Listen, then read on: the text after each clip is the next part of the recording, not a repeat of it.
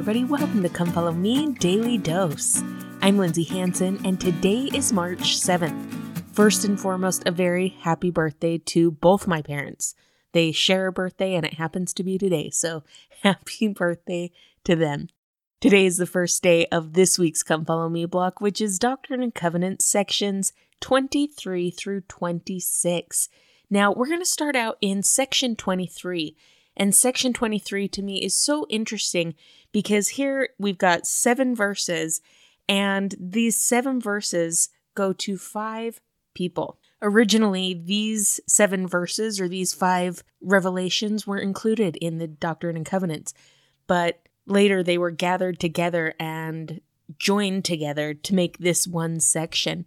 And what's really interesting to me is that these seven verses are revelation to five different people, so they're five separate revelations.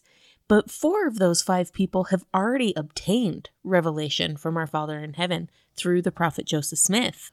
All five of these people had come to the prophet and asked what they should be doing to further the church. And in the case of four of these people, they had already asked that question to Joseph Smith and had already received revelation. Oliver Cowdery had been told in section 6, 8, and 9 what he needed to do. Hyrum in section 11, Joseph Smith Sr. in section 4, and Joseph Knight Sr. in section 12. So they had all received some very specific instruction about what they were supposed to do. Now, I imagine that now, since the church has officially been restored, they're all asking again, okay, what do I need to do now? Now that the church has been established, now that we have a little more order and the Book of Mormon has been completed, so we have the doctrine, now what do we do? One thing that I love about this is that it helps me understand that God doesn't have a cap or a limit to how much He wants to speak to us. We shouldn't ever limit the revelation that we try to seek from Him based on the fact that we've received revelation in the past. Our Father in heaven is anxious to talk to us and will give us revelation as we seek it. He didn't tell these four brethren, Nope, I'm not going to tell you anymore because I've already told you things before. He's giving revelation for each step of the way, and I believe that He will do that in our lives as well. In fact, that would seem to be the pattern in the scriptures.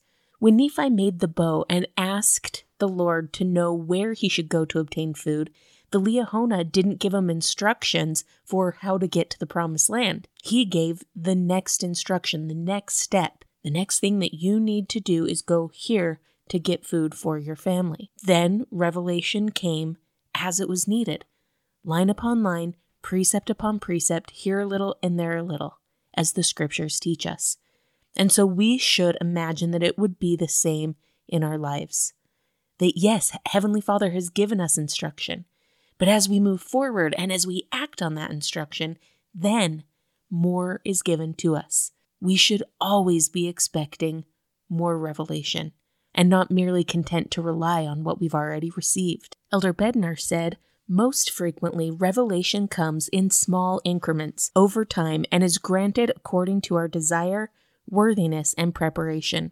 Such communications from Heavenly Father gradually and gently distill upon our souls as the dews from heaven. So I think that these scriptures, these revelations that are found in section 23, are an awesome example to us about how we need to continue to seek revelation in our lives, to continue to be guided by revelation from our Father in heaven on the next step. So let's take a look at this first revelation in section 23, which was directed for Oliver Cowdery.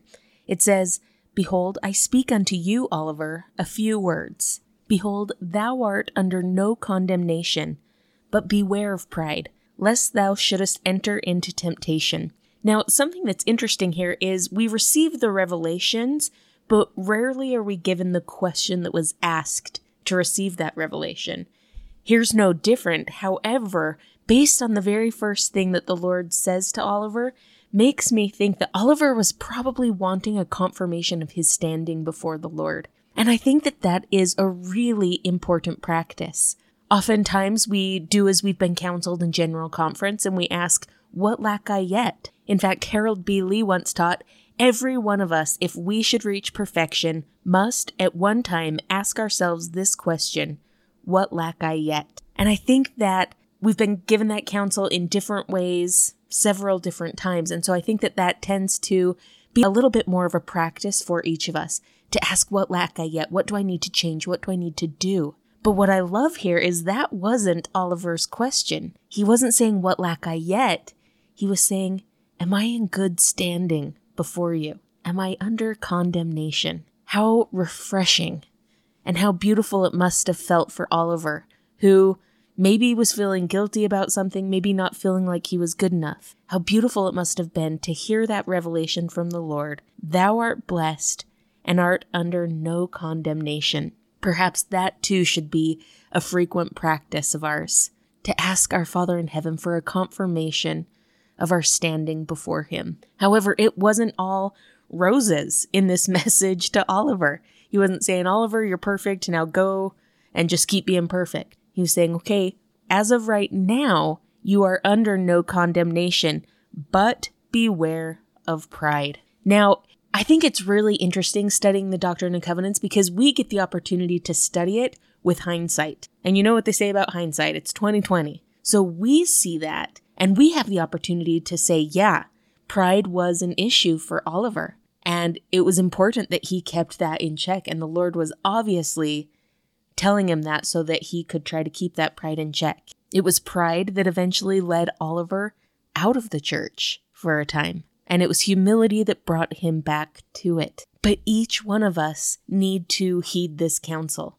Beware of pride. It is something that is so pervasive and can sneak into our lives so easily without us even recognizing it. President Benson once said, Pride is a sin that can readily be seen in others, but is rarely admitted in ourselves.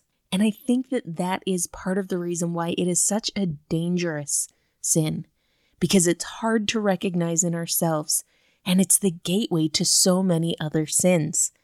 Elder Uchtdorf once said, Pride is a deadly cancer. It is a gateway sin that leads to a host of other human weaknesses.